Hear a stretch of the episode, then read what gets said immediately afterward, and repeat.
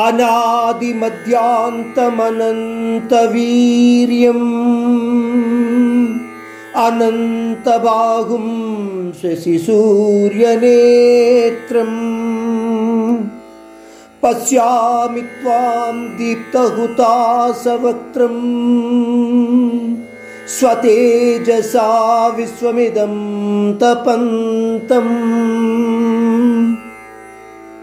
ऐसा लगता है कि अर्जुन अभी भी उस ब्रह्मांड नायक को एक शरीर रूप या आकार में देखने की इच्छा रख रहा है या व्यक्त कर रहा है।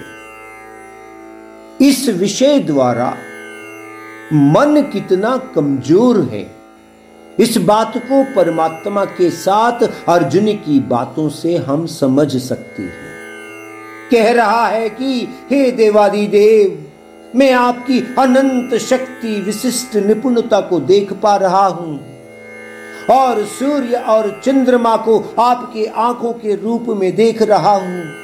आपके मुँह से बाहर निकली उज्जवल लपटों को भी देख रहा हूँ।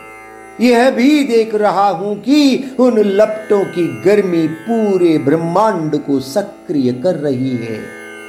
यानी अर्जुन अभी भी ब्रह्मांडीय रूप को प्रत्येक अंग की गतिविधि के रूप में ही देखने की कोशिश कर रहा है।